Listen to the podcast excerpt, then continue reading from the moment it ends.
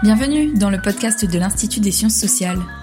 Aujourd'hui, on va parler de transphobie et les droits humains en Suisse.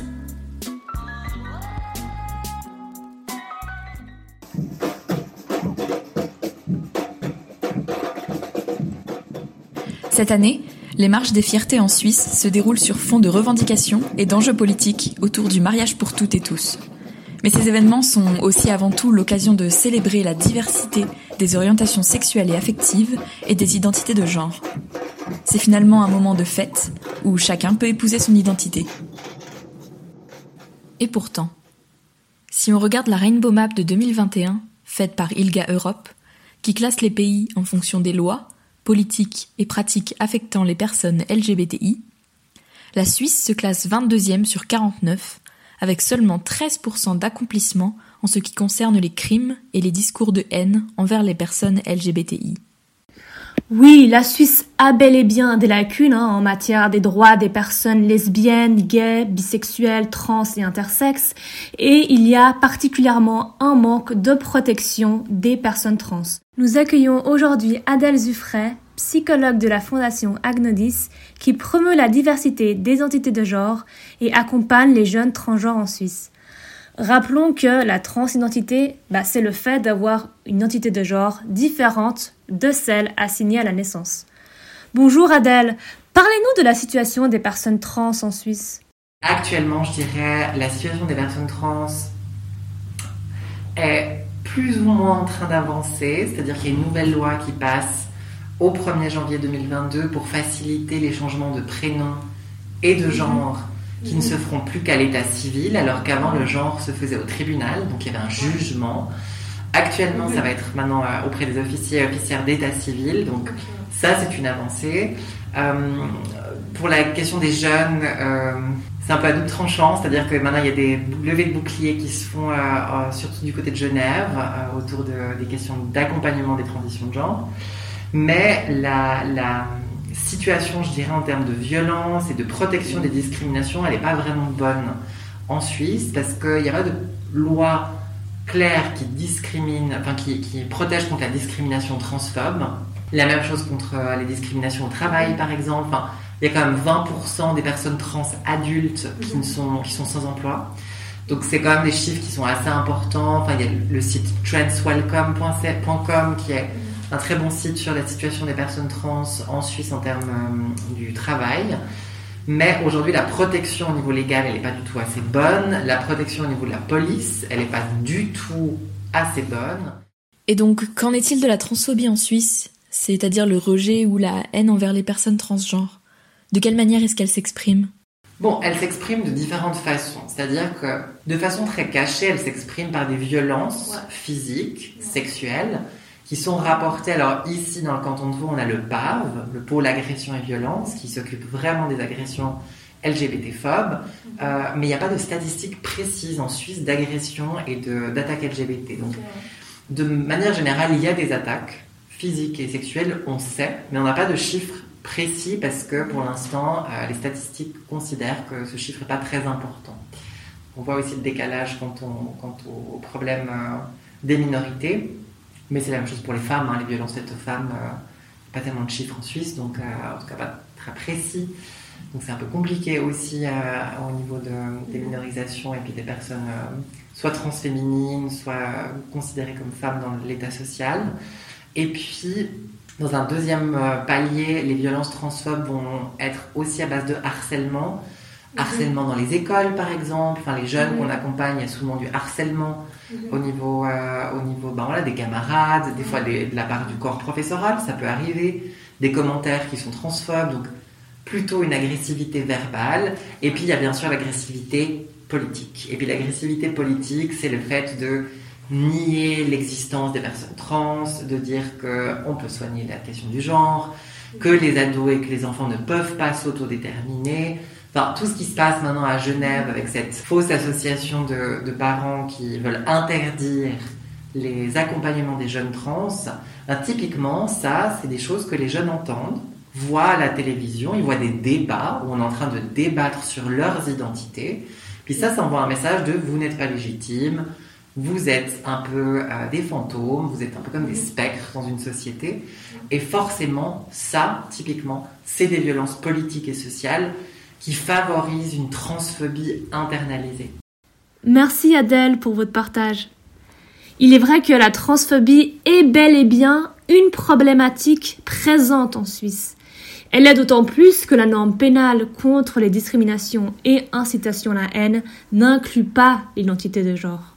Oui, alors à l'origine de ce changement juridique, on a l'initiative parlementaire de Mathias Reynard déposée en 2013. Elle mène à un projet en 2017 par la Commission des affaires juridiques du Conseil national qui va plus loin en intégrant l'identité de genre. Seul problème, le Conseil des États refuse d'inclure ce critère. Le Conseil fédéral approuve alors en 2018 l'extension de la norme pénale contre les discriminations et incitations à la haine en raison de l'orientation sexuelle. Le critère de l'identité de genre reste donc absent de la norme pénale. Adèle Zufferey, comment vous expliquez ça ? Le problème, c'est que beaucoup de parlementaires, notamment des personnes de politique plutôt de droite, hein, les personnes, les députés plutôt UDC, ont dit que les violences par rapport au genre étaient déjà inscrites dans la question du sexisme.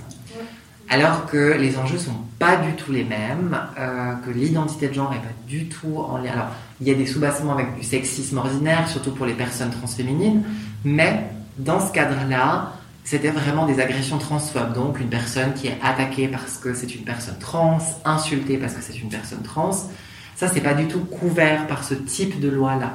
Donc, le fait d'avoir enlevé ça, ça envoie encore plus un message malheureusement politique de se dire, les personnes trans, vous n'êtes pas suffisamment présentes ou considérées dans notre société pour être protégées. Et il ne faut pas oublier la CEDO, Convention internationale sur l'élimination de toutes les formes de discrimination à l'égard des femmes, qui a aussi son importance dans la protection et promotion des droits des personnes transgenres. Oui, et elle recommande même que les discours et actes de haine contre les personnes LGBTI soient punis, ce qui inclut bien l'identité de genre. D'ailleurs, à la fin des années 90, la Suisse a ratifié la CEDO afin d'adresser toute violation de droit et s'engage à faire régulièrement un rapport sur l'état de la mise en œuvre de la Convention. Mais la CEDO est-elle réellement efficace pour inclure les personnes LGBTI ? Quelle est l'application de la CEDO et des droits humains aux personnes transgenres ? On reçoit justement Chamindra Weerawardhana, membre de l'ILGA World, association internationale des personnes lesbiennes, gays, bisexuelles, trans et intersexuées, pour répondre à ces questions. Chamindra, bonjour. Quelle est la place des personnes transgenres dans la CEDO ? Historiquement parlant, CEDO et tous les mécanismes des Nations Unies qui concernent l'égalité des genres, par exemple UN Women, Commission on the Status of Women, CEDO, all these things, right?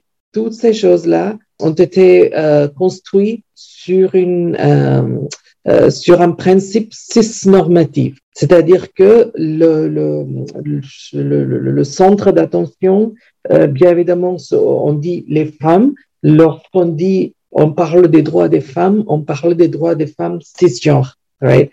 Donc, pour les droits, en ce qui concerne tout ce qui est droits des personnes, droits des femmes trans, droits des personnes trans, des personnes non-binaires, des personnes qui dont l'identité de genre ne correspond pas aux définitions binaires de genre, tous ces gens-là ont reçu très peu d'attention dans ces instances-là. Et comment alors, selon vous, les recommandations de la CEDO par rapport aux personnes transgenres pourraient permettre de garantir leurs droits ? Si le CEDO prenait des mesures pour assurer une meilleure compréhension du concept d'intersectionnalité dans leurs recommandations, là, ça peut avoir un effet positif.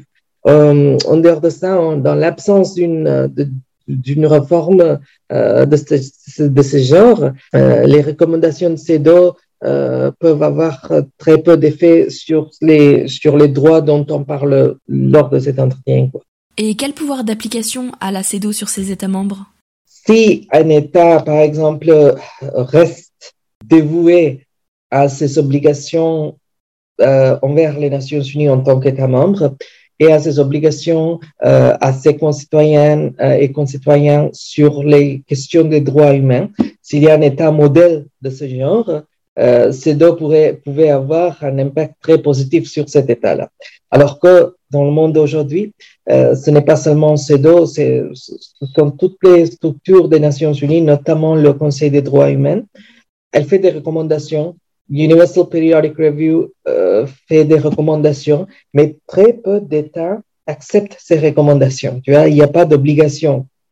Donc, les instances des Nations Unies ont peu d'effets concrets dans les États membres en ce qui concerne les droits humains. Merci beaucoup, Chamindra, pour ces explications. Adèle Zufferey, un dernier mot suite à l'intervention de Chamindra Weerawardhana. Comment pensez-vous alors qu'on peut combattre la transphobie à l'échelle de la Suisse cette fois? Alors, les mesures importantes à adopter, c'est déjà de reconnaître cette thématique, comme je l'ai dit, de manière politique. Alors, c'est ce qui se fait un peu, puisqu'il y a cette loi qui a changé, qui permet une facilitation d'accès au changement de genre et de prénom, ce qui est quand même déjà une grande avancée pour la Suisse et qui permet aussi une visibilisation. Après, je pense que ça va aussi passer par le traitement médiatique, c'est-à-dire que le traitement médiatique aujourd'hui est toujours un peu joue beaucoup sur cette ambivalence de dire c'est bien d'accompagner, mais c'est mal aussi d'accompagner. Enfin, il y a un peu cette double contrainte où on fait un peu peur médiatiquement en disant mais on va hormoner vos enfants, on va les prendre comme ça à l'école, puis on va les opérer, enfin quelque chose d'extrêmement fou et puis de complètement faux des pratiques suisses, ce qui fait que le traitement médiatique aujourd'hui, mais en même temps les médias sont entre guillemets là pour ça, c'est faire peur aux gens et puis dramatiser ou véhiculer des informations qui ne sont pas toujours exactes. Malheureusement, le fact-checking aujourd'hui c'est le problème dans certaines positions médiatiques, mais de se dire que on fait un débat aujourd'hui d'existence de personnes. On peut débattre d'une méthode scientifique ou d'un accompagnement. On peut débattre de certains types de traitements ou d'accompagnement. Ça, ok. Mais on ne peut pas débattre de l'identité des personnes. On ne peut pas dire que cette personne naît ou n'est pas. Enfin, le but, c'est de pouvoir accompagner et soutenir ces thématiques. Donc, il n'y a pas de débat sur les identités. Bien que la CEDO reste un instrument important pour combattre toute forme de discrimination à l'égard des femmes, le chemin reste long pour étendre cette protection à toutes les minorités de genre.